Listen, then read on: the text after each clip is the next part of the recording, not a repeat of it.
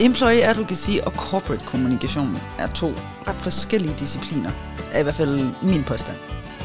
Og nogle gange så oplever jeg, at de spænder lidt ben for hinanden. Men behøver de egentlig det? Det kunne jeg godt tænke mig at spørge nogen, der ved noget om corporate kommunikation om. Og derfor er Mikkel Jørgenvild gæst i dagens episode. Udover at han virkelig rocker sin egen LinkedIn-profil, så kender øh, Mikkel corporate kommunikation fra direktionsgangen i øh, ret forskellige virksomheder. Det kommer vi også ind på i podcasten. Så har han skrevet bogen Farvel til flokken, som jeg personligt læser som en øh, bestemt, men kærlig opsang til professionelle kommunikatører. Episoden her, den er optaget lige før sommer 2022, øh, og det er 80 sekunder før Mikkel han starter hos Coop som øh, direktør for kultur og kommunikation. Så jeg tænker, det er det perfekte tidspunkt at få den professionelle kommunikators syn på employee advocacy. God fornøjelse. Hej Mikkel. Hej, Tak fordi du vil komme. selvfølgelig. Inden at, øh, at vi går i den helt store Mikkel pitch, øh, så kan jeg godt tænke mig lige at stille dig tre spørgsmål. Ja, Eller bare egentlig et tema, der hedder over- eller undervurderet. okay. LinkedIn, overvurderet eller undervurderet? Mellemvurderet. Hvor man siger det? Skal det være den ene eller den anden? Nu har du gjort det. Okay. Kommunikationsafdelinger. Det er nogle gode nogen. Jamen, jeg, jeg, jeg kan ikke sige andet end undervurderet så. Okay. Fordi overvurderet, er- det er de ikke. Nej, modtaget. Og øh, så selvfølgelig med henblik på øh, podcastens tema, employee advocacy, overvurderet eller undervurderet? Øhm, at du får mig tre gange i træk. Altså, jeg synes jo indholdet, øhm, det, det vi skal med employer branding, synes jeg er jo super vigtigt. Men vi kommer jo nok til at snakke om det der med, når man begynder at gøre det til et koncept eller en disciplin i sig selv. Så hvis det er det, så tror jeg måske, jeg vil sige overvurderet, også bare for at skabe lidt suspense. Så som, øh, som øh, buzzword eller begreb overvurderet, som disciplin Undervurderet. undervurderet. Fedt. Og helt klart undervurderet, for jeg tror, der er rigtig meget at gøre. Jamen det tænker jeg, der er, der er lagt op til, øh, til noget, vi godt kan gå dybere i. Yep. Så går vi til Mikkel Pitch. Øh, Overvurderet, eller er det Mikkel? Overvurderet eller undervurderet? Hvad, hvad er dit Nej, bud? det, det vil jeg sgu ikke svare på.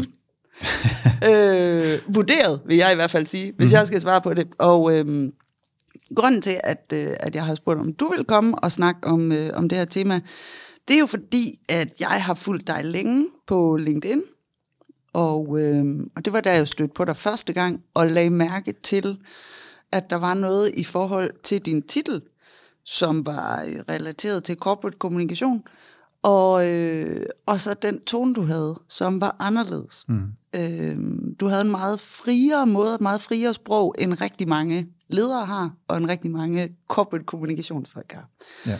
Øh, og det gjorde, at, øh, at jeg tit brugte dig som et eksempel i min undervisning, også før vi havde talt sammen, og før jeg havde mødt dig. Øhm, og så Og kan det kunne jeg jo se, fordi at når du nogle gange skrev til mig, at øh, du havde brugt mig i øh, undervisning eller som eksempel, så passede det jo med, at der havde jeg lige set, at der pludselig kom sådan 15 besøg fra nogen, jeg slet ikke kendte. det så, præcis. så jeg kunne mærke din bølge. Der var folk, der var tvunget til at, øh, stå op på LinkedIn og, øh, og Mikkel, Mikkel søge ja. øh, i undervisningslokalet. Øhm, og så havde jeg den store fornøjelse at møde dig på folkemødet en gang.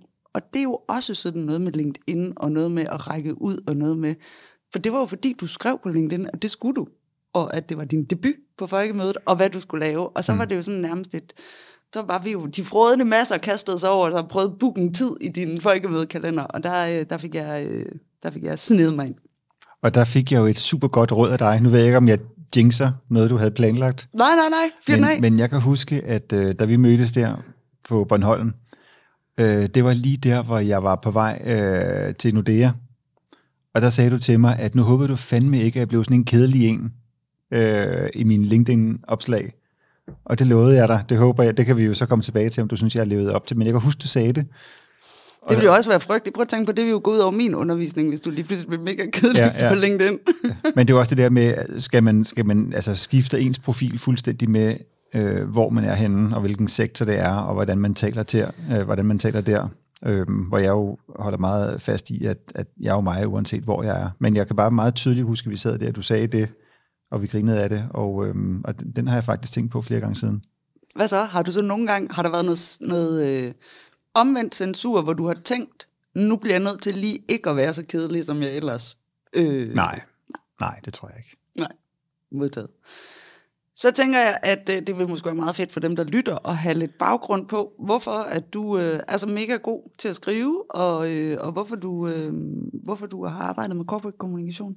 Du har jo været i alle mulige store virksomheder, mm. i øh, SAS og Handelsbanken og Nordea her senest, og, øh, og så er der et nyt kapitel, der starter lige om lidt, og det må du selv, øh, tænker Ja, jeg, det, ja. må, det må du folde ud for os. Ja, Hvordan er du endt, og hvad er det, du er endt med?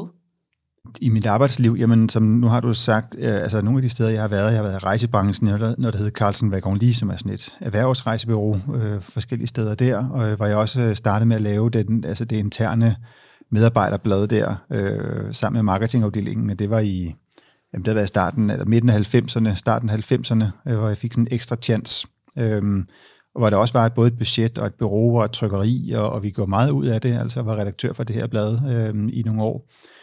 Og så har jeg været SAS, øh, startet i marketingafdelingen, eller var sådan var en reklamechef, tror jeg det hed, hvor, hvor vi havde sådan et internt reklamebureau, hvor vi, øh, altså vi havde selvfølgelig et, et rigtigt reklamebureau til at lave film, eller de helt store ting og kampagner, men vi lavede faktisk rigtig, rigtig meget selv, øh, ved at have en, en, øh, en grafiker siddende, og, og øh, et par stykker til, øh, og, og, og mig, der skrev, og også var leder for afdelingen. Så, så lidt forskellige roller i marketing, som så blev lidt over i, øh, i PR, øh, og så blev det mere til kommunikation, altså kom ind i, i, i kommunikationsafdelingen og, og havde øh, forskellige roller der.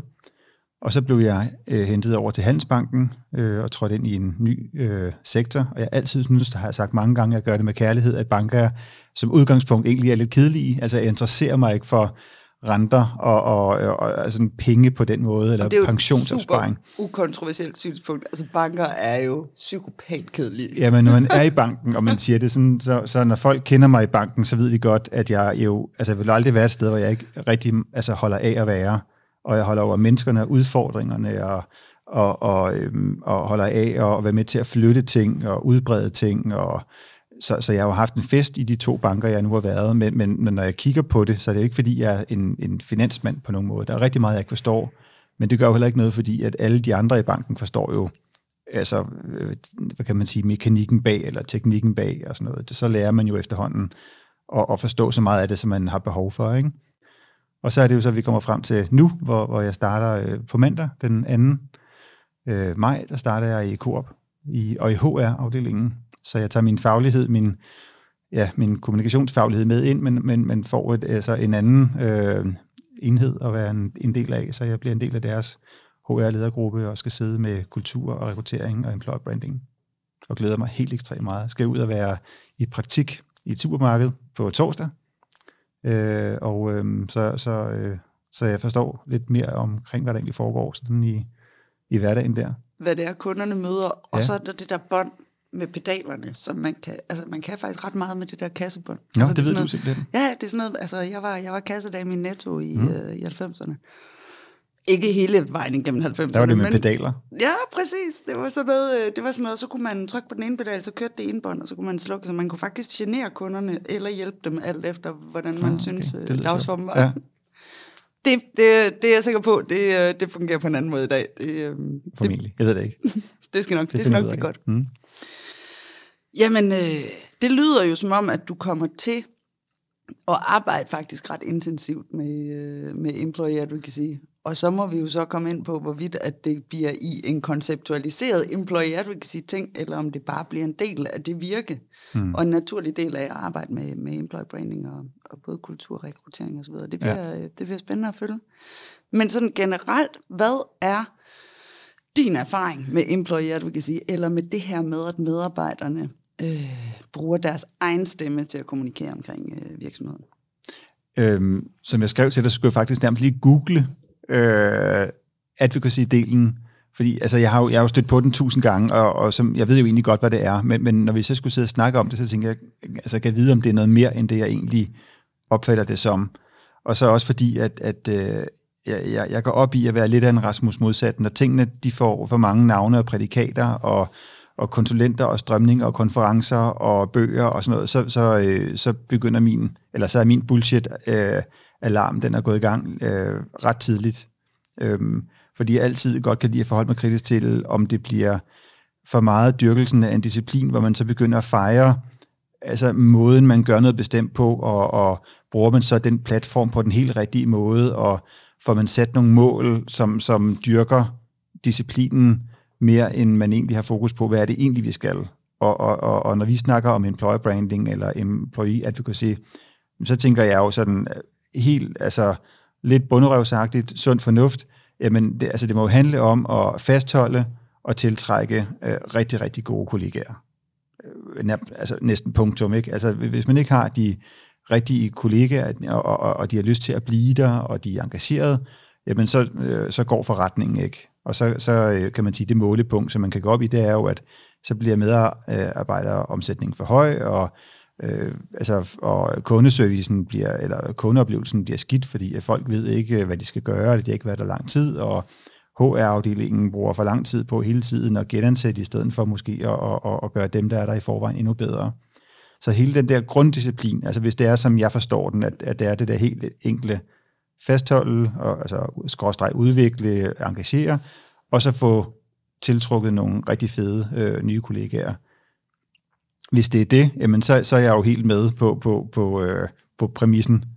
Og, øh, og hvis vi skal hoppe lidt tilbage til, nu kan jeg måske næsten lidt glemt, hvad du spurgte om, altså hvis man skal gå ind i, i selve den der disciplin, så, så må jeg sige, at det er ikke fordi, jeg, jeg, jeg har ikke en, en masse eksempler på, hvor jeg synes, at det er, hvor der bare har været sådan en advocacy, øh, et setup, som bare fungerede. Mm. Jeg synes, jeg har, både som, som konsulent og også de steder, jeg har været der, har jeg set mange tiltag til, at om nu får vi den her platform, så det er meget nemt for alle at dele. Man skal bare lige huske at, øh, at skrive noget, som er mm. øh, sjovt eller spændende, og så, så, så deler man det, og så kommer der sådan tre nye opslag en gang om ugen eller sådan noget.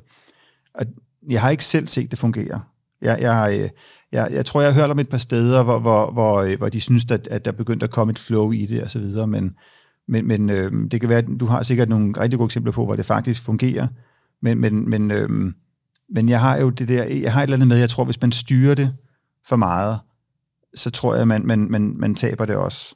Ja, altså hvis man, det er jo også meget sjovt, det der med, at du siger, hvis man har det rigtige setup, og der kan man jo på den ene side sige, at det rigtige setup kan netop være det her, måske lidt øh, kampagneorienteret setup, og hvor der er en teknisk løsning til at hjælpe med at distribuere, og hvor mm. der måske er en content hub, eller hvad, noget, noget, noget, øh, noget centralt produceret indhold, eller vi vil gerne have hjælp til at sprede vores, øh, vores øh, hvad hedder det, jobannoncer, eller hvad det nu kan være.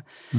Øh, men et setup kan jo også være, at man har det rigtige setup, altså at man har en kultur, hvor man generelt blære sig med det, man har, og være stolt af.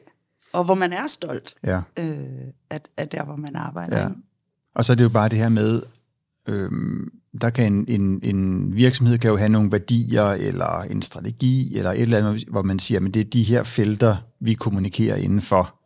Øh, det vil være, det tænker jeg, det må du også møde som konsulent mange gange, men det er ligesom de her tre områder, vi skal dyrke. Og, og øh, så, så, så, har, så har du dem, og så har du systemet, og så tænker du ligesom, altså det må alle øh, medarbejdere jo synes, det er vildt fedt, så nu kommer der sikkert et kæmpe flow. Men, men så er der jo mange udfordringer i det, fordi at dels så, så er der jo det der problem med, øh, at, at uh, tit bliver det lidt et ekokammer, fordi at, at, at hvis man tager LinkedIn, det er den platform, jeg kender bedst, men altså, mm. der er det jo tit, altså der er det jo ens egne, der hele tiden interagerer, ikke? Øh, så, så det er jo selvfølgelig en udfordring.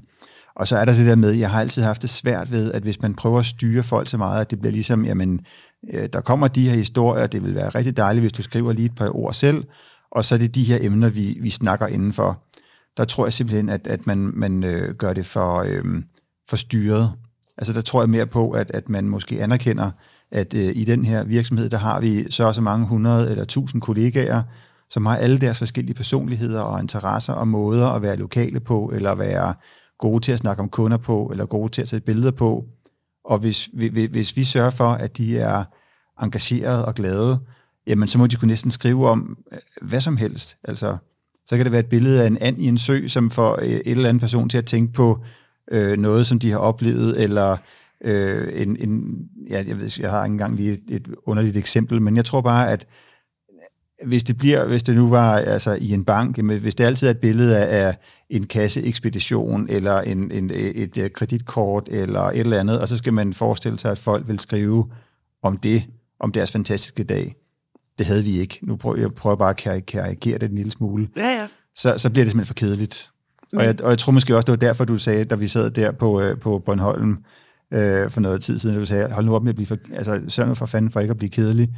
At det var måske også, lidt, du tænkte, hvis jeg skulle tage sådan, nu skulle jeg skrive Mikkel-ting, men, men hele tiden om finans, så ville det være helt forkert, fordi at jeg er ikke en finansmand. Jeg finder nogle andre ting i Nordea, som, som jeg synes er spændende, og som jeg tror, at dem, der følger mig, synes er spændende. Sådan, så det også giver Nordea noget værdi, at, at jeg laver ting, mens jeg er der. Ikke? Klart. Og der kan man sige, at det er jo også et spørgsmål om, nu siger du det her med, jamen, hvis, det, hvis det er øh, sikke en vidunderlig arbejdsdag, jeg har haft, og samtidig så kan man se, at der er sådan en logo på kraven, øh, og det er det ja. samme billede. Og hashtag af, proud og, ja, og sådan noget. Ja. Præcis. Så bliver det jo meget kampagneagtigt, eller nemt at aflæse, hvorvidt at det er noget, der er dybfølt eller ej. Ja. Øh, men, men det er jo ikke det samme som at sige, at vi ikke skal hjælpe, for det, det tror jeg, øh, det, det tror jeg virkelig kan gøre en forskel. Altså at det der med, at der er også bare viden om, må jeg egentlig, øh, må jeg overhovedet sige noget, og hvis jeg siger noget, skal jeg så sige noget bestemt, eller hvilke medier skal jeg gøre det på? Altså, ja, der kan være nogle hjælpe øh, ting og, øh, og, og, og dele ud til øh, kollegaerne. Men, men, men bare det ikke bliver sådan for forceret, at, at man føler, at man skal ned i en kasse, før man ligesom gør det rigtigt. Jeg oplever i de virksomheder, som jeg arbejder sammen med, at øh, nogle steder, der er kommunikationsafdelingen en kæmpe hjælper og enabler og, øh, og en, altså en noget, som medarbejderne kan læne sig op af, eller spare med, eller finde inspiration hos, osv. Og andre steder oplever jeg, at corporate kommunikation er en showstopper, hmm. fordi de skal ikke have en flok lallende amatører til at rende rundt og skrive ting på internettet med de forkerte farver, og de har ikke været opdateret til det nye logo. Og der kunne hjælpe mig også nogle af dem, der ikke kan finde ud af at sætte komma, og, alt, og, og pludselig holder sig jo ikke til de der tre grundværdier, som vi har brugt de sidste fire år på at, øh, at implementere som, som hele vores DNA. Altså, så det, det bliver sådan en, nej tak, altså, ja, ja. Øh, det, det skal vi ikke bede om. Og det, jeg tror, det er en meget god beskrivelse af de der yderpunkter, øhm, og jeg har også selv set det. Og øhm, og, og for at gentage mig selv, altså jeg tror meget på friheden i det. Hvis du, hvis du, har, hvis du, hvis du har gode kollegaer, øh, og, og, og, hvad kan man sige, det skal du have, ellers er det jo altså, så er det et andet problem, så er du dårlig til at rekruttere, eller Jeg utydelig. lige til at sige, så tror jeg ikke, at, at medarbejdere på sociale medier er det første, du skal kaste Nej, din kraft over. Men hvis du ligesom, og hvis, og hvis du, altså hvis du ikke har tillid til, at dine øh, medarbejdere, skorstræk kollegaer, øh, er ansvarlige, eller altså, øh, at, du, at du ikke giver dem den tillid, det er, så har du et helt andet problem. Så handler det jo slet ikke om det, vi sidder og snakker om. Så handler det jo om, at, at du sådan helt basalt øh, har, har, har bygget din virksomhed op på, på, en, på en underlig måde. Altså, så mangler du... Altså, så, det, så lad os lige fortsætte, at, at øh, altså, vi er i en organisation, som, som har tillid til sine øh, kollegaer. Og folk trives og har faktisk lyst til at arbejde. Ja, det, ja præcis. Det er ligesom øh, fundamentet. Ikke? Mm. Så tror jeg stadigvæk, at, at øh, altså, de kommunikations afdelinger, som, som, øh, som, som vil styre brandet for meget. Øh, igen, altså tilbage til nogle temaer, eller meget bestemt og, og, og styret på farver, eller måden, vi udtrykker på, eller ord, vi bruger eller ikke bruger. Øh, altså det bliver min verden bare forkert. Øh, og, og, øh, og, og, og, og, og som jeg ser det, så er det sådan tilbage til 90'erne, eller måske 0'erne i forhold til det her med at styre et brand. Det skal være selvfølgelig så meget som muligt. Øh, det kan vi også godt lide i dag. Altså one voice, det skal være, man skal kunne genkende det osv., men man bliver samtidig nødt til at slippe fri øh, og, og anerkende, at, at øh, alle de mange øh, medarbejdere, der er inde i virksomheden, er forskellige og går op i forskellige ting og, og øh, udtrykker sig på forskellige måder.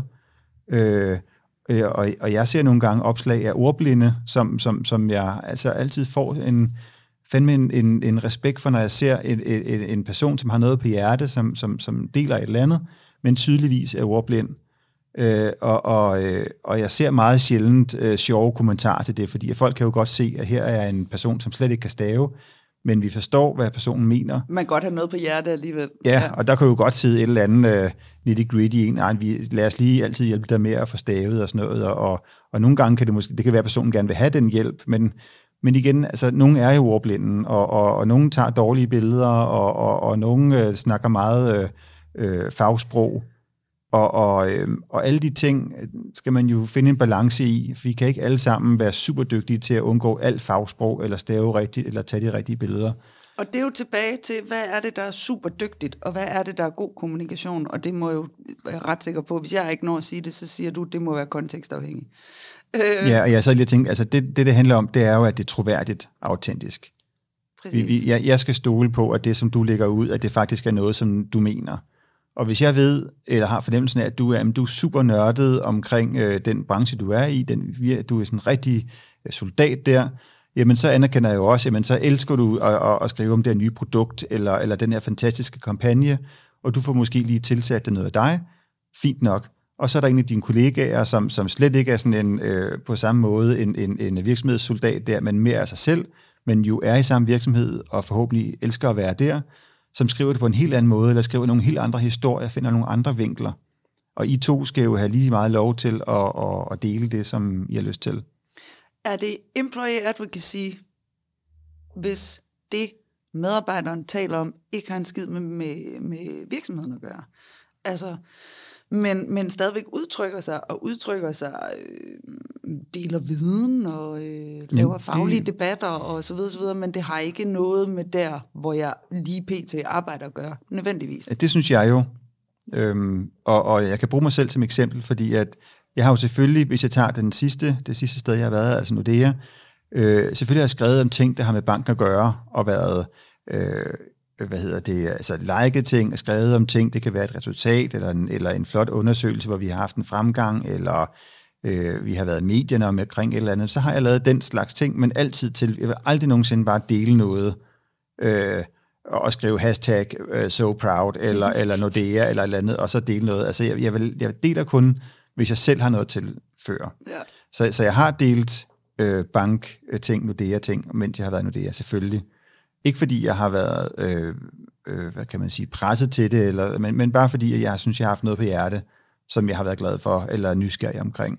Men øh, langt det meste af det, jeg deler, øh, det er jo mere noget, der handler om, øh, det kan være lederskab, det kan være værdier, det kan være balance mellem arbejdsliv og privatliv, mm. øh, det kan være øh, øh, en serviceoplevelse i en helt anden øh, kontekst, øh, i et teater, eller ude at rejse, eller øh, noget, jeg øh, er glad for, eller sur over, eller forundret over. Og, og, og, og når du så spørger, er det så employee advocacy for Nordea? Men, altså, det mener jeg jo, det er, fordi at, at, at her kan man jo se, at dem her er en gut, som man måske kan lide at følge, øh, og han, øh, han engagerer sig i det her, og det har han, har han lov til, og det var da et godt spørgsmål, han stillede. Øh, I min verden, så, så giver det jo også en, en altså det, det giver både noget til mig, øh, hvis man skal snakke om sådan det der med at have et brand, mm. øh, men også til det sted, jeg er, fordi at, at, at øh, okay, der sidder åbenbart en, som, som, som kan tænke øh, de tanker, eller stille det spørgsmål, eller som tør at bekymre sig om noget.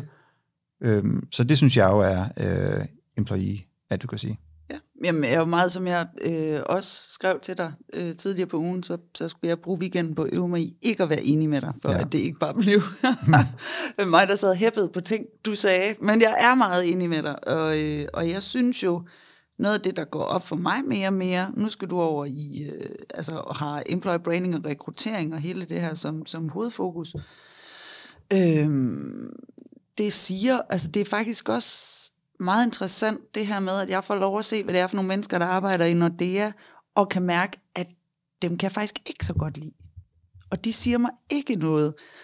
Det, det, er, det er ret kostbart at undgå den fejlrekruttering. Altså det har, det har også en værdi, at jeg faktisk øh, ikke kan spejle mig i en virksomhed. Mm. For det, det, jeg vil formentlig så heller ikke blive et aktivt øh, nej, ved at være ansat. Nej. Det er jo ikke, fordi vi skal strømlines eller ensrettes eller glemme diversitet osv., men, øh, men jeg synes bare, det er sådan en ekstra dimension, som måske er lidt undervurderet. Og ja, fordi der får du mangfoldigheden med, at det kan godt være, at hvis du kigger på virksomhed X og, og, og tænker, det, det, det er nok ikke mig, øh, men så ser du øh, forskellige mennesker, som er der, som måske er ligesom dig, eller som du synes er inspirerende, eller hvor du tænker, dem kan jeg lære noget.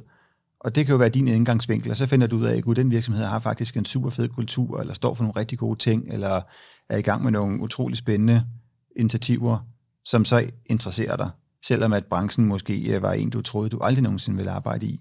Ja. Og, og det er det, jeg også mener, altså det er en, hvis man skal se sådan strategisk på det, men så er det noget det, der er med til at gøre, man skal passe på med at styre det for meget. Hvis, hvis man kun har de tre ting, som, som ligger helt ind på forretningsdNA'et i et eller andet virksomhed, og du vil tænke slet ikke, det er dig, jamen så møder du aldrig andet end det, hvis man styrer på det. Nej, og der er jo også, og tilbage til det, du siger med, jamen, altså, den dygtige kommunikatør, nu lagde jeg mærke til, at du får sådan, var inde på, jamen, hele din glæde ved at skrive, og ved at gøre det godt, og ved at, øh, at, at sidde og, og, og, og bygge den her symfoni af det perfekte opslag med de små toner, og rykke rundt på dem, og sådan ligesom på et eller andet tidspunkt, så er den der. Mm. Øh, det, altså det kan man jo også godt læse, både når man læser øh, din bog, Farvel til flokken, som lige vil komme ind på senere, mm. som er mega fed og, og mm. universel her. Hvad er det, 10 år siden, du har ja, øh, det er det faktisk. skrevet den?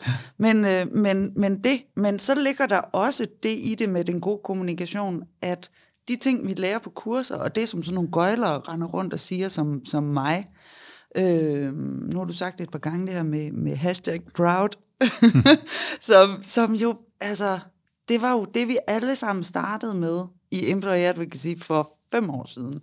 Det første, vi gør, det er, at vi sætter os ned og beslutter os for, hvad skal vores hashtag være? Ikke? Ja. Øh, og for mig nu er det bare altså, øh, en, en måleforanstaltning for kommunikation eller marketing eller HR, eller hvem der nu sidder med employee advocacy. Altså det er, et, det er en, øh, en KPI-enabler. Man kan se, hvor mange opslag der så har været, fordi man kan tælle antal gange, det der hashtag har været brugt. Ja. Øh, eller man internt kan søge øh, på det. Men for mig, som hende, der scroller LinkedIn, så er det med til at vise mig, at, øh, at det her det er en del af en kampagne, eller det her det er en det er, altså det Præcis. begynder ret hurtigt at lukke luk organis, organisatorisk kommunikation. Ja, og er det så så nogen som os, som, som tænker det, og dermed er det måske ikke så vigtigt, øh, øh, eller, eller er det flere, der, der, der lægger mærke til det, fordi at det er jo skønt, hvis folk er stolte af noget, og har lyst til at dele det, Øhm, ja, ja, men problemet bliver lidt, altså i hvert fald når man kigger på det sådan med, med faglige øjne, at hvis man, hvis man ser for mange opslag, som egentlig bare er, at man deler et eller andet, som, som er sådan meget, altså igen produkt, kampagne, omtale, og så er det, og så er det sådan hashtag proud, eller så stolt øh, over det her, og så er det sådan meget korporat. Så, så begynder det bare at virke lidt, øh, ja, lidt underligt. Eller og, og jeg har, altså en af mine kæpheste, det, jeg, jeg ved ikke om du så, jeg, jeg skrev noget om ydmyghed her for noget tid siden. Fordi at øh, en, som jeg synes, øh, altså et ord, som, som hele tiden kommer igen, det er det her med, at jeg er stolt og ydmyg over et eller andet.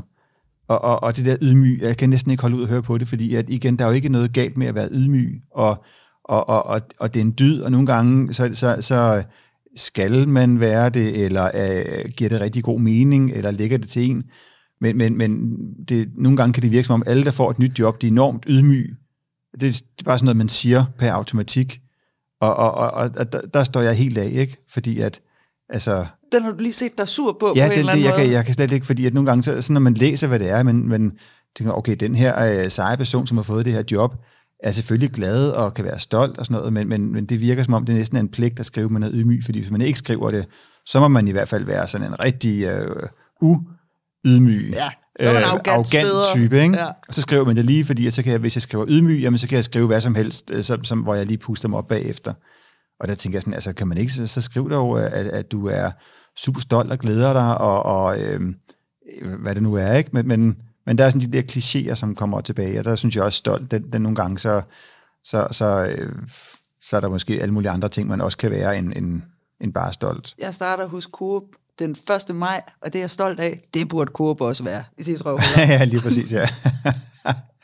Men der er jo også en, altså den findes jo i rigtig mange versioner, og der er jo, det er jo det her med den personlige kommunikation, og at vi kommer til at kopiere hinanden, fordi at vi har en opfattelse af, at der er den rigtige måde at gøre det på. Ikke? Mm. Ananas i egen juice er også øh, altså virkelig ja, en genganger.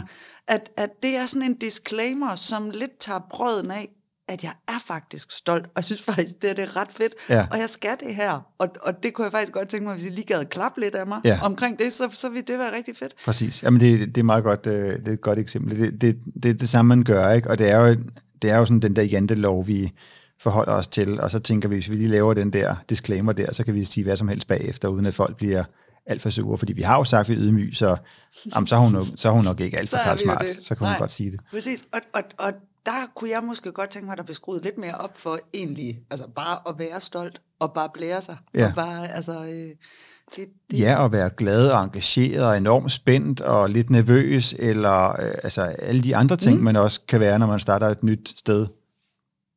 Ja, og måske åbner det også op for muligheden for også at være mere åben omkring det, der bøvler. Altså ikke på sådan en, øh, at man skal krænke sin sjæl ud, men at blive bedre til. Altså nogle af dem, jeg har, de organisationer, hvor, øh, hvor jeg synes, det har virket hurtigst og bedst som at blive en del af kulturen, at bruge øh, sin, sin personlige profil og være ambassadør eller række ud i verden. Det har været der, hvor man også har brugt det som en, en videnssourcer, hvor man har været dygtig til at sige, det her, det er en udfordring, vi står overfor, eller det er en faglig udfordring for mig, er der nogen, der har noget input til Ja. det, eller øh, ja. jeg troede, at vi skulle det her, men det virker som om, at vi lige har kørt med 180 i timen ind i en mur. Er der nogen, der ved, hvordan vi kommer ud på den anden side? Øh, Præcis, og det siger jo, altså tilbage til, til, øh, til emnet der omkring advocacy, men det, er jo, det, det siger jo også en masse både om dig, og dermed også, hvad det er for en virksomhed, du er i, fordi at du tør at, og, øh, at, at dele en, en bekymring, eller øh, noget, du øh, undrer dig over, og stille et spørgsmål. Og tit, det er i hvert fald min oplevelse, altså tit er det jo de her, altså et spørgsmål eller en, en undring, som, som, øh, som kan give rigtig god gennemslagskraft på de sociale medier, ikke? Men har du aldrig været ham i kommunikation, som har syntes, at det var træls, at medarbejderne gav udtryk for, at det har vi ikke 100% styr på? Øh, det forstår jeg ikke. Altså det her med at sige, at noget bøvler, det er jo det samme som at sige, at det har vi i den her organisation ikke 100% styr på, og den slags beskidt vasketøj skal vi da ingen lunde på internettet og flashe.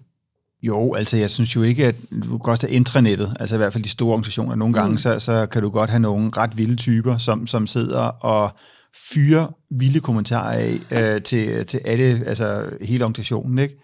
Og hvor man tænker, okay, her, altså hvis du har, hvis du har alle de holdninger, så skal du måske enten overveje, altså gider du overhovedet være her, eller øh, du skal måske tage en, en, en snak med dine nærmeste ledere, eller lige forholde dig til det, i stedet for at sidde og udpersonere det.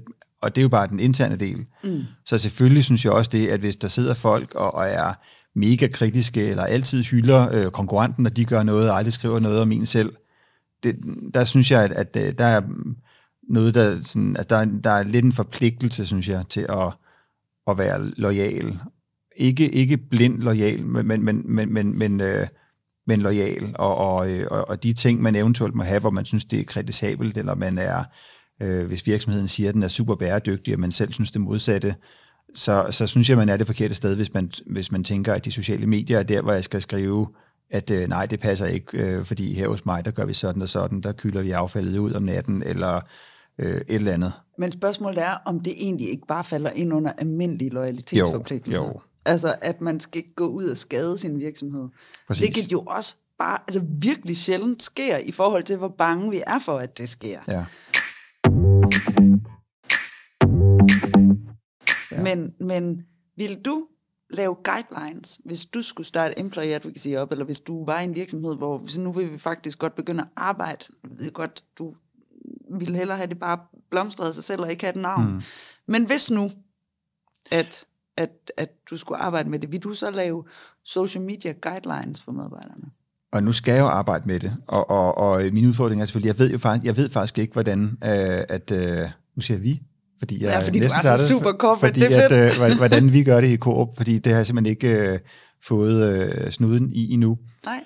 Øhm, og, øh, og du kan jo ikke altid få det på den måde, du gerne vil have det, så det kunne godt være, at jeg møder noget, hvor jeg tænker, okay, det er sgu nok ikke helt sådan, som jeg ville have gjort det, men, men, men så må jeg jo finde ud af, om jeg synes, at det så faktisk fungerer ganske fint alligevel, eller er Mm. bedre det, som jeg tænker. Men hvis jeg skulle komme med det selv nu, så, så vil jeg gå mest op i, øh, at, øh, at det blev så let øh, for, for mine kollegaer at, øh, at dele. Altså lige kigge på, øh, skatter, eller kan der gøres noget ved de platforme? Altså, det kan godt være, at vi har en, en, en, en, en øh, tanke om, hvilke platforme er egentlig der, hvor vi rammer øh, de målgrupper, vi gerne vil snakke til bedst. Øh, ikke forstået på den måde, I skal kommunikere på TikTok eller sådan noget, men, men, men vi kunne måske øh, hjælpe med at sige, det er faktisk, altså hvis du gerne vil skrive noget øh, om, om virksomheden, jamen så de her platforme ved vi, er der, hvor vi rammer vores målgrupper øh, rigtig godt. Øh, og så kunne der jo være nogle, øh, nogle, øh, nogle helt enkle øh, hjælpe, øh, hvad hedder sådan noget, jeg ved ikke, om det skal være guidelines, for det lyder som om, det er lidt mere styret, men, mm. men, men noget, der hjælper folk til at forstå, okay, øh, jamen det skal være relativt kort, øh, der kan måske være, hvornår skal man egentlig lægge det på, øh, er det godt at have et billede, og, og, og sådan nogle, øh, hvad hedder det, øh, altså sådan nogle hjælpe, øh, foranstaltninger findes der jo en del af. Øh, jeg så også noget på LinkedIn i går, der var, jeg tror, det var en kommune, der havde lavet sådan en oversigt, hvor, lige hvor de lige tog de forskellige øh, store platformer, og så skrev de, hvad er karakteristisk, hvem rammer vi, øh, hvad gør vi her i kommunen, og, og øh, altså, så havde man sådan en one-pager. I Nordea havde vi også en ret fin øh, infographic, hvor, hvor man, altså, det var på en side, og så var der nogle billeder, og der stod ligesom øh, nogle, nogle oplagte do's and don'ts til de forskellige øh, platforme. Øh, der var så, jeg tror ikke, der er så mange, der kender den, men, men det var faktisk meget god altid at tage frem, hvis man skulle tale om det. Men så her helt enkelt, så, så er her noget, som kan hjælpe dig. Og at det ud fra en betragtning af, at man tænker, at det løfter medarbejdernes niveau, og dermed øh, hmm, værdi af det, eller lyst til at mm. bruge det, eller er det fordi, at det vil være bedre for virksomheden, at de gør det på den måde? Altså først og fremmest tænker jeg på, at der har jeg nok virksomhedskasketten på. Altså man mm. tænker, hvis du, kære med, øh, kollegaer, øh, kære kollegaer, har lyst til at dele noget, så er her lidt hjælp til, hvordan øh, at det er altså, godt, hvis du vil hjælpe virksomheden med at dele. Øh, og samtidig så sender det jo også signalet af, af, om, at du må faktisk gerne. Og det kan jo være altså, en meget vigtig øh, øh signal at sende, bare med, hvis du fortæller noget omkring, hvordan du kan gøre det let, men så har du også sagt, at så er det faktisk okay, for der kan jo godt sidde nogen, som faktisk har nogle, nogle ting på hjertet, men tænker, øh, nej, det, det, det kan godt være, det, det er nok ikke god nok til at skrive, eller givet jeg må, og så får man ikke lige taget kontakt til sin leder og spurgt, hvordan reglerne er. Så, så kan man få sådan noget ud at leve øh, mange steder, især måske hvis man er i en organisation, hvor der er mange unge mennesker, mm. så er det jo oplagt at, at gøre det helt tydeligt, at man gerne må, og, og hjælpe lidt til, hvordan, hvis du skal gøre øh, noget, som er fedt for, som vil være fedt for os, jamen så er her lidt øh, hjælp at finde. Og så forhåbentlig også et sted, hvor hvis man er i tvivl, jamen så kan man, så er der måske et, et sted, man kan skrive ind eller ringe til eller sådan noget. Ikke? Mm. Den kunne jeg godt tænke mig at udfordre lidt på. Ja. Fordi øh, jeg... Nu bliver vi jo enige. Nu ja. fandt du noget. Yes. Eller måske. Nu kører det. måske. Lad os se, ja. hvordan det udvikler sig. Øh, nej, jeg har oplevet faktisk nogle gange, at øh, den her do's and don'ts, eller øh, otte gode tips til, eller sådan kommer du i gang. Alt efter, øh, hvor stramt øh, styret den nu er, ikke, og hvad det er, der er formålet med den. Men at den faktisk kan afskrække dem, der har lidt modstand, lidt kan jeg, er jeg god nok, kan jeg overhovedet finde ud af det her. Alene det, at der er en guideline. Mm. De får aldrig læst den. De konstaterer bare, åh, det er noget med, at man skal gøre et eller andet bestemt, og jeg har ikke forstand på det, så er det bare også bare meget nemmere at være. Ja. Øh... Men hvis jeg, skal, og hvis jeg skal møde den, altså fuldstændig rigtigt, jeg tror heller ikke, at, at hvis man lavede den plakat og knaldede den ud øh, i virksomheden, at så var det det. Altså, det kunne være, at der skulle være øh, webinarer eller møder eller øh, øh, muligheder for at, at øh, klikke sig ind på et øh, Teams-kald en gang imellem, hvor der er noget. Altså, der, mm. kan, altså, der er så mange måder at få det ud på. Øhm, og så må man jo gøre op med sig selv, at altså, netop opnår man det, som du siger, at der er nogen, der måske så stopper, er det så flere, end hvis man gjorde det, at der faktisk er, altså en, er, er det flere, end hvis der er nogen, der så vil tænke, okay, her er invitationen, nu gør vi det. Mm. Og, men jeg tror, at det er jo tilbage til, at man snakker med mennesker, og, og, og, og, og øhm, noget af det, jeg synes er sjovt ved, ved mit nye sted, Coop, det er, det er jo, altså, de, de kalder hovedkontoret for servicekontoret. Øh, og i det ligger der en hel masse ting, som jeg opfatter det, og det er jo netop det der med, at hovedkontoret skal jo ikke sidde og, og tro, de ved alt muligt bedre end alle dem, der er derude, dem, der møder kunderne eller opfinde for mange guidelines og regler og ting, Nej, man skal. Nej, ben for, at de rent faktisk kan udføre kerneudgaven, ja, eller kerneopgaven. Præcis, eller tro, at hvis vi bare laver det her, den her nye øh, samlingsside på portalen, jamen så begynder alle, fordi det, det sker jo ikke vel. Så, så jeg tror, når man er et servicekontor, så gælder det om at være i dialog med, med, øh, med alle øh, dele af landet og aldersgrupper og på tværs af af altså, hvad kan man sige, både ledere og, og folk, der ikke er ledere. Og så må det være i den dialog, at man finder ud af, hvor er der en tvivl, eller hvor mangler der noget hjælp, eller hvad er det, vi altid siger, men ingen fatter. Øhm, også til lederne selvfølgelig. Ikke? Øhm, så, så, så jeg tror meget, at det, det kommer man udenom, hvis man faktisk øh, snakker med folk og, og anerkender, at det er altså dem, der, altså hovedparten af, af, af kollegaerne, de står altså ude i butikker rundt omkring i hele landet, og de er altså ikke uddannet i, i hverken kommunikation eller HR eller, eller noget, de, de er super dygtige til det, de gør. Mm. Hvordan kan vi hjælpe dem, så, så, så, øh, så de giver mening der, hvor de er? Ja. Jeg vil sige, jeg plejer, og øh, jeg plejer at sige, at hvis vi nu, i stedet for, hvis vi nu parkerer guideline, jeg har nemlig også oplevet, at jeg har fået overtalt nogen til, det gør vi ikke, og så har vi fundet ud af, at det faktisk er noget af det, der forhindrer medarbejderne, det er, at de ikke ved, hvad de må og ikke må, eller hvordan de skal gribe det an, altså hvor, hvor det netop er en enabler, den der skide guideline. Så mm. desværre, øh, min idealistiske indstilling til det, kan ikke altid øh, matche virkeligheden. Men det, jeg har set hjælpe rigtig meget i forhold til guidelines, altså i modsætning til guidelines, det er netop at få nærmeste og øverste ledere til at gå ud og gøre det, du gør ja. når du er på LinkedIn. Ja. Altså bruge din stemme øh, og fortælle om arbejdslivet, uden at det bliver til kampagne. Øhm, fordi lige præcis det, du siger, det viser, at vi må godt det her. Det er en prioritet, og som virksomhed bakker vi op omkring. Præcis. Og jeg, jamen det, kan jeg, jeg, det må jeg prøve at finde ud af, hvad, hvad, hvad passer så der, hvor jeg skal hen nu. Ikke? Øhm, men jeg, jeg køber det meget derhen, at øh, det der med at gøre ting. Altså, Især også fordi nogle af sådan nogle guidelines kan jo blive, altså så den pludselig otte sider, eventuelt på engelsk, om alle mulige fagtermer. Ikke en kæft vil se det vel, heller ikke på, på hovedkontoret. Øhm, men hvis de ser, at der er folk, der bare gør noget, og på forskellige måder, øh, og på forskellige niveauer, mm. så, øh, så tror jeg også, det har en enorm øh, drivkraft i sig. Helt sikkert. Så det, øh, det, det nu, nu håber vi ikke, du bliver sådan en kedelig detailhandelstype, vel Mikkel? Er de kedelige? Det ved jeg ikke. Overhovedet ikke. Der er faktisk, øh, Coop har faktisk tradition for at have ret god lederkommunikation ja, på, øh, ja. på især LinkedIn. Ja, men det lover jeg. Det, det er fint. Vi, Også nu, denne gang. Nu, øh, nu er vi øh, 400.000 mennesker, der holder øje med dig. Okay, det, øh, okay. Jeg kunne godt tænke mig, at øh, vi taler lidt mere om din profil. Mm nu gik vi meget hurtigt ind i det her med corporate kommunikation og så videre. Øhm, når vi nu siger, jamen, vi vil helt gerne have lederne til at gå forrest og vise, at det er en prioritet, og også til dels jo vise, hvordan det kan se ud, og afmystificere det osv. osv. Og jeg bliver ved med at fremhæve dig som et mega godt eksempel. Hvorfor er det ud over, altså det er jo pisse irriterende, du starter det her med at sige, at du godt kan lide at skrive, ikke? Altså allerede jo. der er du jo kilometer foran, og slet ikke sådan en, man kan skalere ud i verden. Øh, så det var lidt irriterende, du gjorde det, men, øh, men det må jeg lære at leve med. Men, men hvad er det, hvornår er det, du får lyst til at poste noget?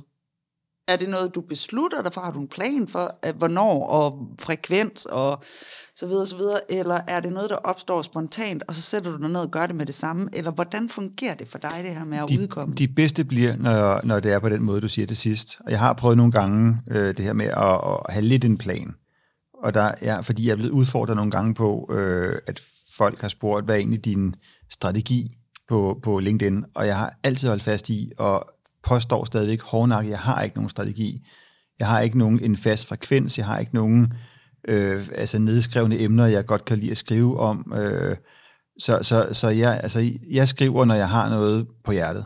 Det er jo også en strategi, kan man sige. Ja, det, det kan man så sige. Ikke? Hvis, det, hvis det er strategi nok, altså til man siger, det er en strategi, så, så, øh, så, så er det min, eller også er det mere min, min kultur omkring det, mm. tror jeg. Øh, og fordi det er også derfor, jeg får jeg taget det væk, som bare vil have været en corporate deling, som folk, der følger mig godt ved, at der var ingen, øh, der, var, der var ikke noget mikkel i det der. Det var bare, jeg, har, jeg tror faktisk aldrig, jeg har gjort det. Øhm, så, så jeg skriver, når jeg synes, der er et eller andet, øh, og, og, og nogle gange kan det være super spontant, hvor jeg også får skrevet det med det samme. Det er egentlig sjældent, altså, men der kan godt være en oplevelse, eller nu et eller andet sted, jeg står og siger, okay, her, der, der er nogle ting, som som, som øh, nogle komponenter, som gør, at nu tager jeg det billede og skriver noget helt kort. Jeg må udkomme. Jeg må udkomme. Det her, det er super fedt, eller mega irriterende. Øh, og så er, det, så er det på hurtigt, ikke? Øh, men ofte så, så, øh, så, så går jeg nok og summer lidt over, over et eller andet. Øh, i noget tid. Måske har jeg taget et billede af en, en service-situation, eller jeg har læst en artikel om noget, eller, eller øh, ja, altså et eller andet, jeg har oplevet, eller der er kommet ind, som har, har, øh, som har sat et eller andet i gang inde i knolden på mig, så kan jeg gå noget tid, sådan, så kan jeg godt skrive lidt, lave sådan en lille brainstorm, skrive et par ord ned, måske, som jeg ved, den, så jeg lige husker på også, hvad det var, der gjorde mig så øh, gal eller glad.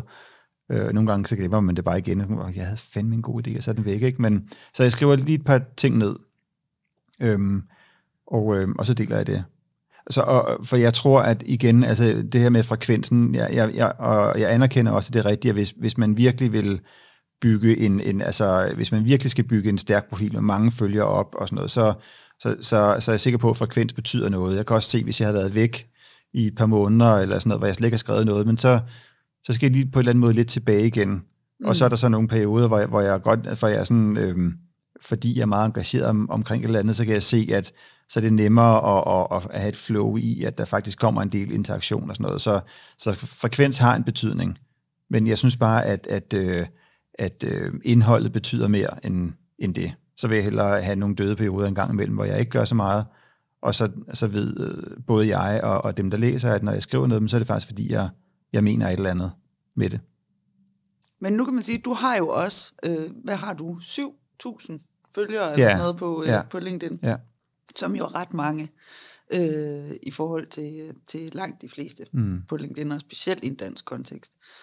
Øh, men når du siger det her med frekvens betyder noget, eller du anerkender, det har en eller anden form for betydning, er det så, bare lige for at forstå det ret, er det så en betydning i forhold til dine egne muskler? Altså, at når man er i flow, når man er i gang, så er det ligesom også nemmere at blive ved, og man er inde i det, eller er det i forhold til, hvordan LinkedIn og algoritmen øh, behandler dig?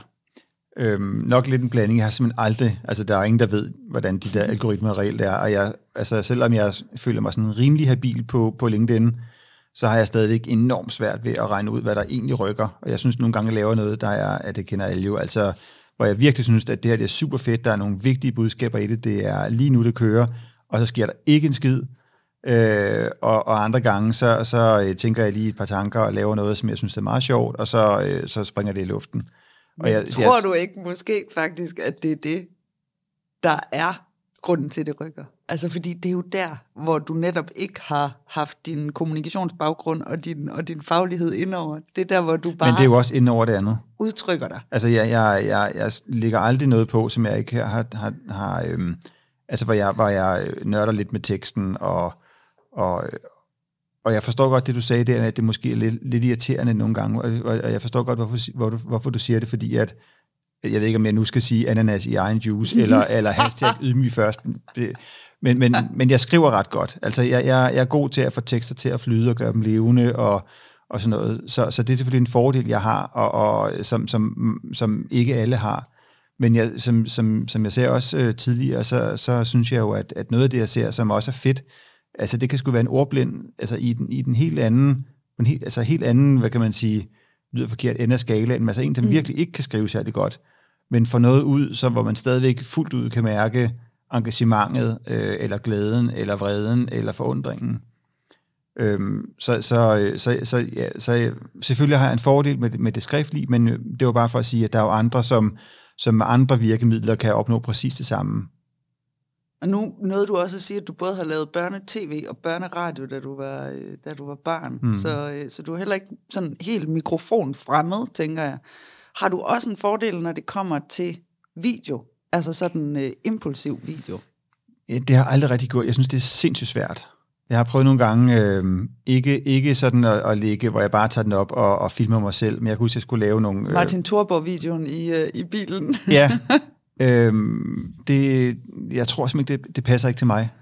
Øh, jeg, jeg, jeg har oplevet, nu, de gange, jeg har skulle bruge det til et eller andet, sådan noget der, så tager jeg det om så mange gange.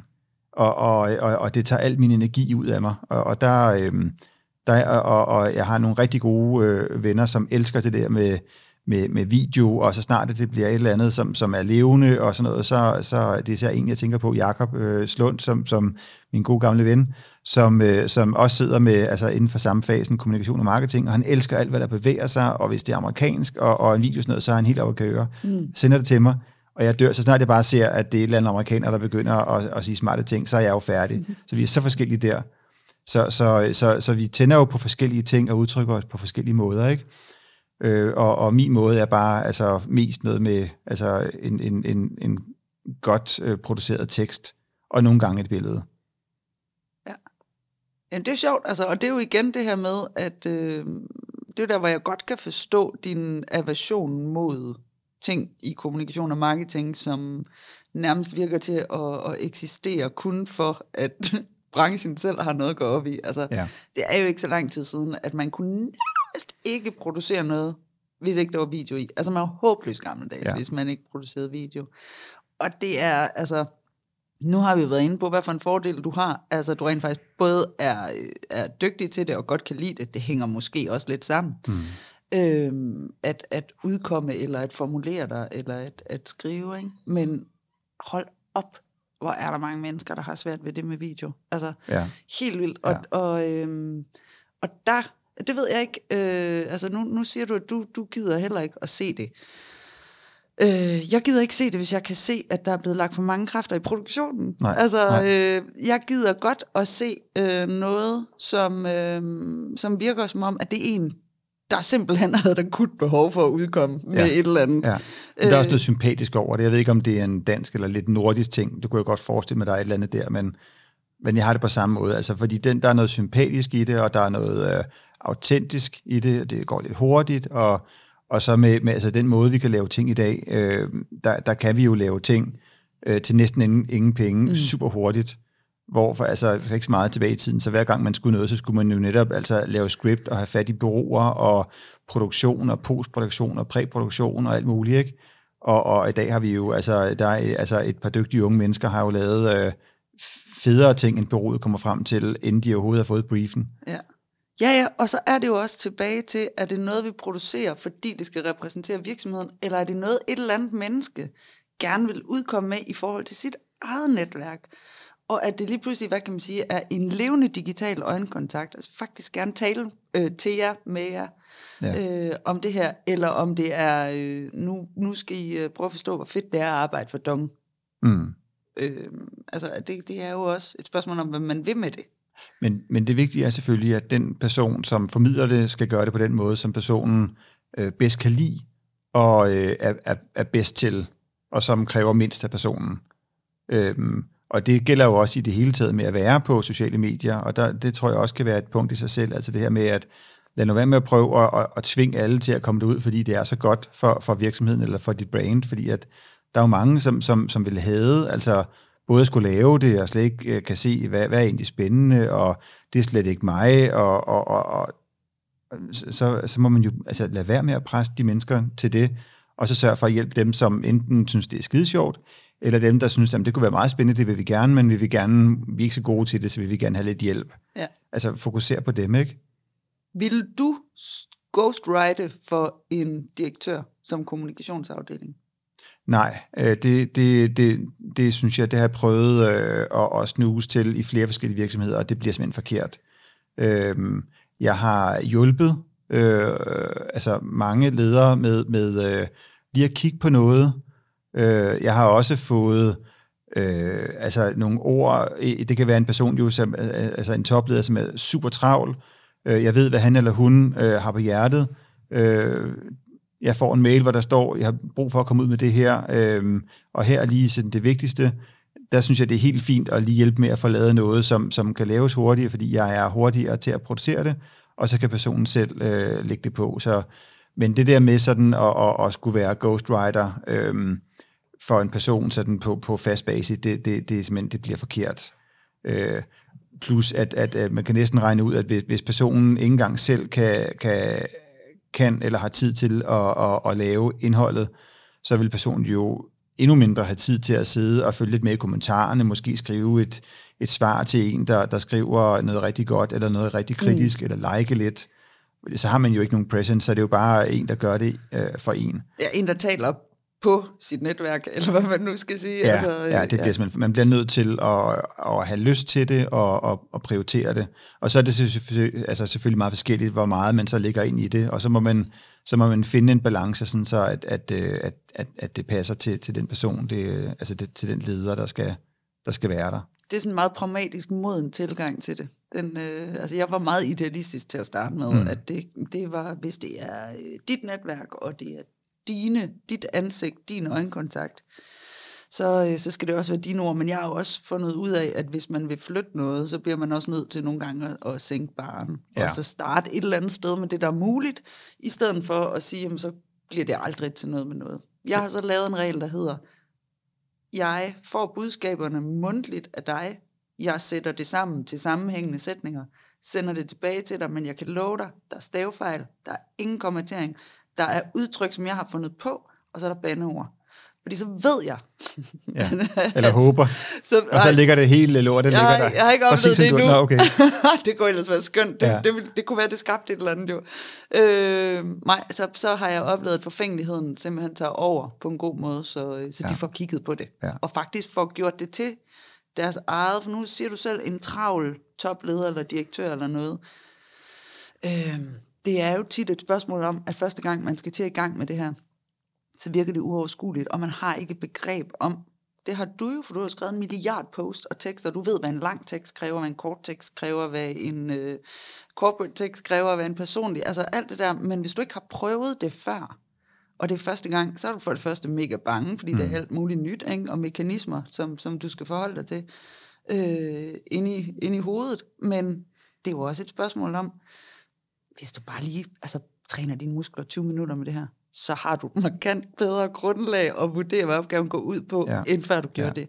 Og jeg oplever kæmpe forskel på, brug nu bare 10 minutter. Ja. Kontra aldrig at få det gjort. Ja.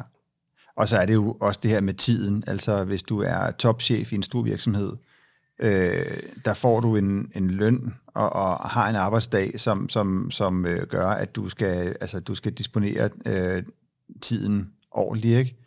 Og du skal træffe mange beslutninger, du har et kæmpe ansvar, der sker alle mulige ting i verden hele tiden, som gør, at, at du er bundet til masten på, på de helt store linjer. Hvis du ikke, hvis du ikke er der, jamen så, så har det en, en stor betydning for hele forretningen.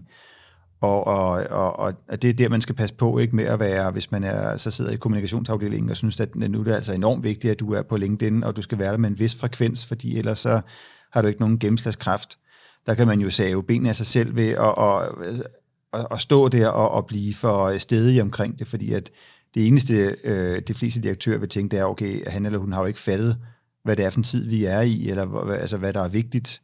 Øh, så, så, så man kan heller ikke presse øh, alt for meget ned i halsen på de her. Så er der nogle topchefer, øh, som, som bare er, er super gode til det, og, og, og øh, sikkert både synes, at det er sjovt og spændende og vigtigt, og, og så har fundet et eller andet form, hvor, hvor, hvor det er muligt for dem at, at have sig selv med, og så sikkert få lidt hjælp, men på, på, øhm, men på en måde, som, som, som gør det troværdigt stadig. Ikke? Jeg kommer lige til at tænke på, øh, en, en, når vi snakkede om det der med, øh, altså, om, om, man, om man gør det øh, for nogen. Jeg kan huske, der var sådan en... Øh, jeg lærte det lidt en, en gang for, for mange år siden, hvor jeg havde en leder, som jeg synes var utrolig dårlig til at rose øh, hvad hedder det, sine medarbejdere ja. øh, i den her virksomhed, som var meget så fokuseret på, på øh, kundeoplevelser og service osv. Og, og øh, så fik jeg jo øh, den her gode idé med dem, altså så øh, skal vi ikke sørge for, at det var så ikke sociale medier, men det var altså sådan, jeg ville gerne have, at, at, øh, at der blev ringet eller skrevet til de her kollegaer, som havde gjort noget rigtig fedt, og blev, måske blev rost af kunderne, men, men det skete ikke, og så begyndte jeg sådan at skrive nogle af de her rosemails, og sørge for, at lederen fik dem ind, og så kunne de blive sendt videre, og og det var rigtig fedt. Øhm, problemet var jo bare, at det øjeblik, at jeg ikke gjorde det selv, så skete det ikke igen. Nej. Og så, da vi havde lejet den leg et stykke tid, at, øh, at, øh, at vi gjorde det på den måde, så, så stoppede det bare, fordi jeg kunne godt se, at det, det gav ikke mening. Øhm, så, så, så det er en af de der oplevelser, jeg selv har med i bagagen, at, at det bliver, det, altså personen bliver selv nødt til at have, en, have det i sig. Og så kan jeg selvfølgelig, hvis jeg sidder i en kommunikationssammenhæng, hjælpe med, at, at det bliver nemt og muligt øh, og man får rettet nogle fejl, eller bliver lidt mere spidse på noget, ikke? men man skal, man skal ville det selv. Der ligger jo også, der er en helt ny disciplin, altså at kommunikationsfolk, eller øh, marketing, eller hvem det nu er, bliver ansat til, ikke ansat til, men har som en del af sin arbejdsopgave at like og kommentere på direktørens vegne. Mm. Øh, og hvor man kan sige, i det hele taget, så synes jeg jo egentlig bare, at man skal holde sin private eller sin personlige profil personlig, og, og, og måske ikke give passwordet til andre, og, og simpelthen lige fyre den af selv på det. Men med den der anekdote, du fortæller der, det er jo verdens billigste anerkendelse.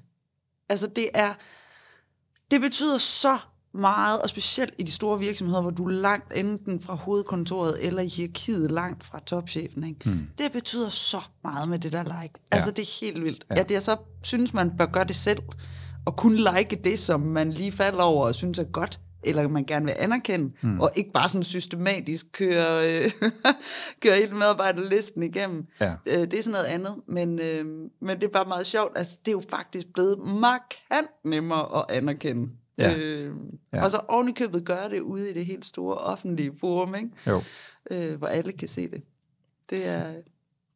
Og så igen med, altså efter corona og nu Ukraine, og altså når, når, øh, når, når de der voldsomme ting sker, hvor, øh, hvor hele organisationer, ikke mindst lederne, virkelig bliver spændt hårdt for, så, det, så i min optik, så, så må man jo give, altså så, så åbner det nogle nye øh, øh, behov eller måde at arbejde på. Og så kan der jo godt være en periode, hvor man aftaler, nu gør vi lige sådan her, det er ikke helt sådan, som vi egentlig gerne vil, men nu får jeg, hvis jeg var topleder, lidt mere hjælp til noget, og, og øh, det jeg gerne vil, det er det her, men er du ikke sød, sød for at, at hjælpe mig med at få det gjort og sådan noget. Det, mm. det synes jeg er fuldt ud øh, legitimt.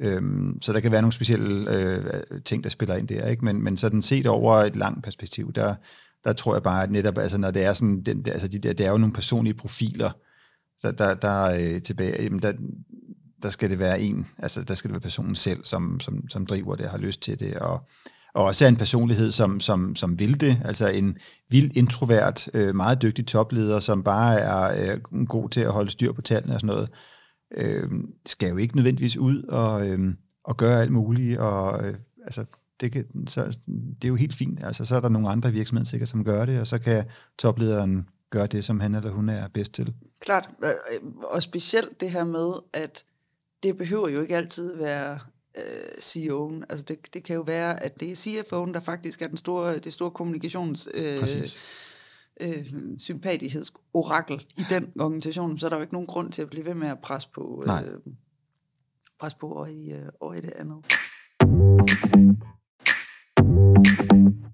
Øh, bare lige sådan hurtigt, hvad, nu går du jo fra kommunikation og marketing eller markom, og så over i HR.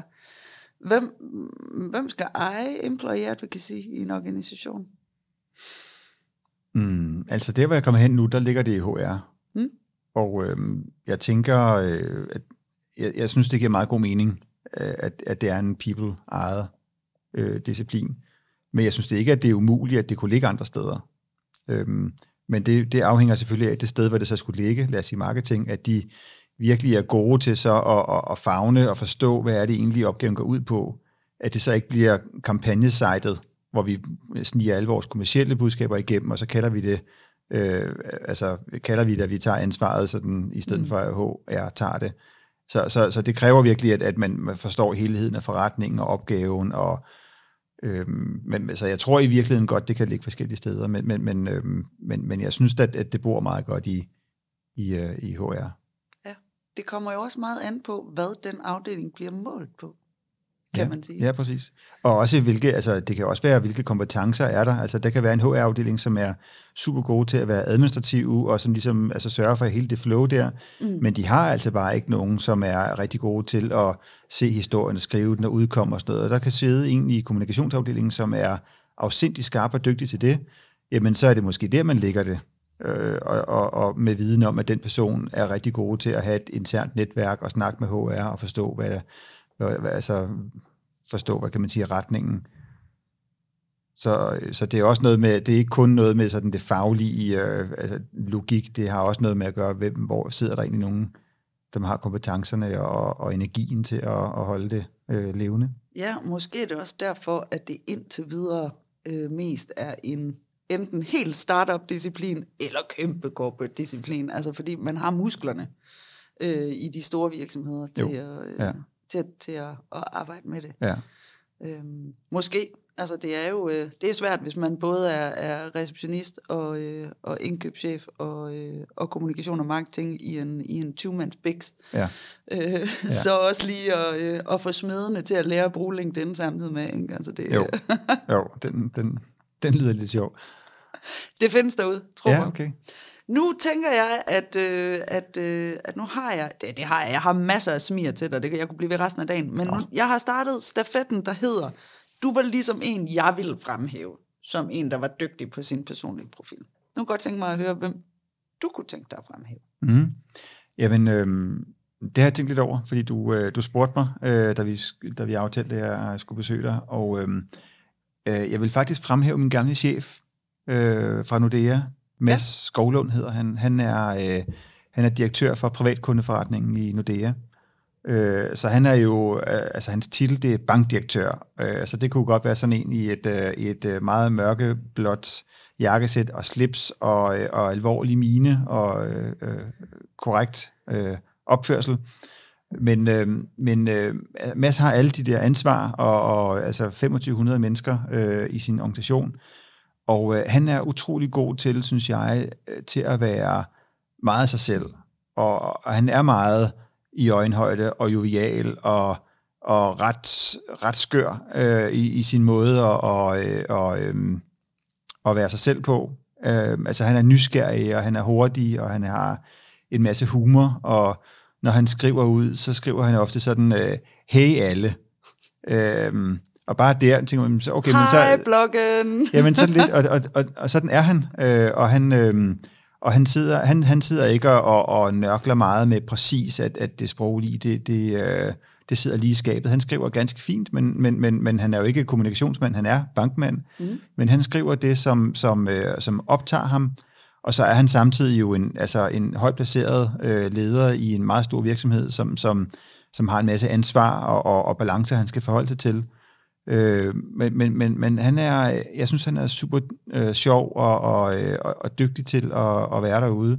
Og har jo også et, altså han har mange følgere, mange af dem er øh, i, øh, i Nordea og i finansbranchen, så det kan godt mm. være, at dine lyttere, at, at måske ikke de kender ham, men, men jeg synes faktisk, han er skæg og, øh, og, og, og kigge på og måske følge. Han, han, øh, og han skriver nemlig heller ikke bare om bank. Altså det gør han også. Han skriver selvfølgelig mere om bank, end jeg gjorde, men han skriver også om bæredygtighed, eller om mangfoldighed, eller om øh, svære ting, eller om barsel, eller øh, hvad hedder det, alle, alle mulige ting, som er oppe, som han har en holdning til. sådan ledelsestemaer, som Ja, ja. rækker ud over, når det er. Ja, Ja. Er, øh, kan han godt lide det? Altså, hvorfor gør han det? Ved du det? jeg, han synes, det er skide sjovt. Altså, han synes, det er sjovt at være på.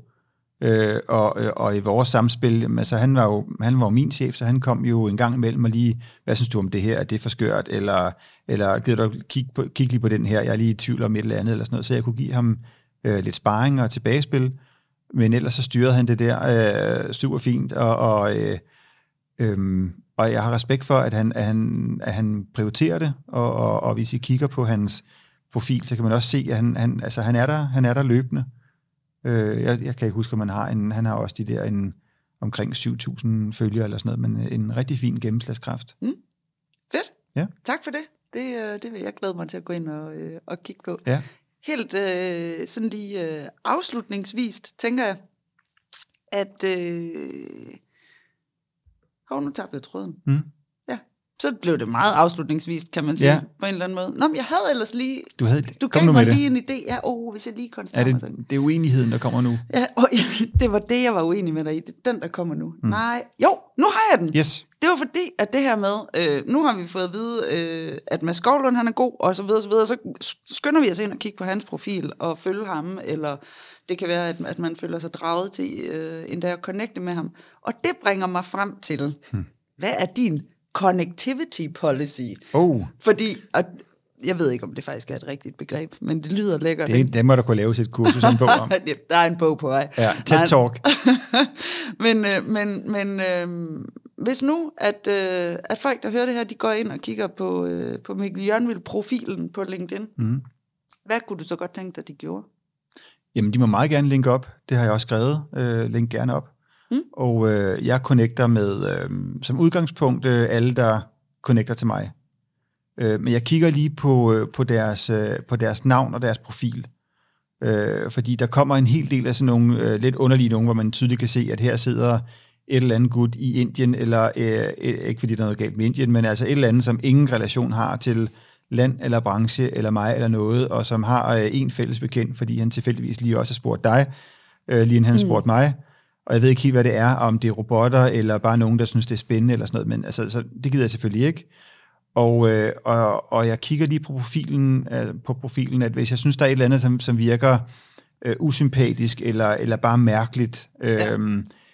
øh, så, så, øh, så, så connecter jeg ikke. Øh, det kan også være, hvis det bliver meget, meget salg. Øh, mm. Øh, det kan også være de der, hvor man følger måske en, et, et, et bureau eller en virksomhed, eller øh, et eller andet. Altså, jeg, jeg, jeg går, der går, det gider jeg ikke. Det ødelægger bare mit øh, feed, tror jeg. Men, men altså, hvis det virker til at være et, altså et ganske almindeligt menneske i et eller andet øh, alder eller branche eller sted i, øh, i for det meste landet, fordi jeg skriver altid på dansk, ja. øhm, så, så connecter jeg meget gerne. Og jeg synes, det er sjovt, at, at, at jeg tror, det er med til at gøre min, altså min oplevelse, når jeg går ind på LinkedIn, øh, spændende, at, at der er så mange forskellige øh, slags mennesker, jeg har linket op til igennem tiden. Kan du mærke, at du får mere af en type indhold? Altså kan du mærke sådan, jeg kan for eksempel mærke, at nu lever jeg jo øh, det søde konsulentliv. Hmm. Øh, så jeg, når jeg får en ny sådan lidt større opgave, så er jeg jo tit inde og kigge på øh, medarbejdere i den virksomhed, så ved, så ved, lige pludselig, jamen, så har jeg jo bare altså, et logistik-feed, eller et fashion-feed, ja. eller et, øh, det, det bliver sådan meget tydeligt, og det giver jo sig selv, fordi at min aktivitet ligesom bærer præg af, at jeg synes, det er mega spændende. Ikke? Men, men når du har så mange connections, hvordan ser dit feed så ud egentlig? Jamen, jeg tror, det, det bærer præg af det, du siger, det er også, at nu har jeg været i Nordea i, i, en, i en del år, og, og så jeg får jo meget Nordea. Jeg bilder mig egentlig allerede nu, kan jeg se, at der begynder at komme øh, lidt færre, øh, øh, men det ved jeg ikke helt. Men, men, men det har i hvert fald været sådan, at jeg ser jo over gennemsnittet øh, mange Nordea-opslag, og, og, og sådan vil alle nok have det, når man er i en virksomhed, så, så er det det, som man bliver eksponeret for. Mm. Og det kunne være fedt, hvis det var en knap, hvor man en gang imellem bare kunne lave, altså fuldstændig slå alle de der øh, cookies, eller hvad det er, der styrer det væk, så man, så man lige kunne prøve at se, altså hvad... Hvordan er det, det rå feed egentlig? Ja, det er noget andet, der styrer det, ikke? Øhm, men, men, men igen, altså selve teknikken bag, jeg, jeg, jeg har prøvet sådan at, at øh, tænke lidt ind i, eller prøve at sådan forstå nogle gange, eller også spørge på LinkedIn, er der nogen, der fatter det her, og, og jeg, jeg har bare opgivet, altså. Jeg, lavede, jeg tror, jeg opgav, og så på et tidspunkt lavede jeg sådan et, et, øh, et, et sjovt opslag omkring øh, 10 ting øh, at tænke over, når man skulle skrive noget på LinkedIn, som netop var det der Altså, hvis man, øh, du skal øh, endelig skrive, øh, så lav en film, og lav det endelig kort, eller langt, eller mellemlangt, eller ja. du ved, fordi at man får helt, helt, altså, hvornår skal du poste? Jamen, det skal helt sikkert være om, om, om morgenen, øh, eller om aftenen, og det skal helst være mandagen, ja, eller lørdag, hvis det er rigtig godt, fordi det er content, der styrer, og man får hele tiden alt muligt at vide. Som minimum en hverdag eller i weekenden. Sådan noget af den stil, ikke? Og, så, og det var også bare en erkendelse af, at, at jeg, jeg kommer aldrig til at kunne regne ud, hvad der egentlig øh, virker. Da jeg skulle lægge op omkring mit øh, job, jeg har fået her nu, der lagde jeg det op, jeg tror det var en torsdag, og øh, hvad hedder det, det blev kommunikeret internt øh, øh, sådan i timerne op til, så det, vi havde ligesom et tidspunkt, der hed, øh, at jeg skulle lægge det på klokken 15. Mm. Og det gjorde jeg. Og normalt vil jeg egentlig ikke, hvis jeg sådan prøver at tænke på, hvornår jeg vil lægge noget op på LinkedIn, så vil jeg ikke lægge noget op torsdag klokken 15. Så vil jeg hellere lægge det op øh, en af ugens første dage om morgenen. Mm. Men, men, men jeg kan jo se, at fordi at jeg har øh, skrevet noget, som, som hvad kan man sige, har, har inspireret eller, eller engageret mange mennesker, men så har jeg også fået, en, altså det har virkelig haft en, jeg tror der er 1100 likes eller sådan noget, så der er jo mange, der har set det, øh, selvom at det blev lagt op der. Og, og der er jo også mange af øh, SoMe folk, der siger, at altså, i bund og grund, så er det content, der styrer. Mm. Øhm, og, og det beviser det måske, men andre gange, jeg vil, jeg vil heller aldrig lægge noget i, på i en weekend. Jeg vil simpelthen ikke have, have tillid til, at, at, at det så ikke bare dør. Men, men så, så det har jeg aldrig helt forstået. Altså, altså jeg har ikke nogen... Øh, der er bare lige parentes bemærket, vil jeg så sige, at hvis man primært skriver til topledere, så er det rigtig godt at poste på de tidspunkter, hvor man er sammen med sin familie. Altså øh, Fordi der søndag, de og søndag formiddag og første juledag og sådan noget. ja. øhm, det, øh, det, det kan man så det kan man så tage ud af, hvad man vil. Men, øh, men det er der i hvert fald noget, der tyder på. Og, øh, men jeg synes, det er et håbefuldt sted at slutte af og sige, at substansen og det gode opslag, det er det, der bliver spredt, og det er Ja. det, der rent faktisk tiltrækker. Altså, måske er sociale medier bedre end, øh, end deres rygte. Ja, det tror jeg på. Fedt. Tusind tak for en spændende snak, og øh, jeg håber, at dem, der skal lytte til det, de får lige så meget ud af det, som øh, jeg har fået ud af det. Jeg synes, det er mega spændende, og jeg har et lidt mere nuanceret forhold til øh, corporate kommunikationsrolle i, øh, i employer. advocacy. Fedt. Så. Selv tak.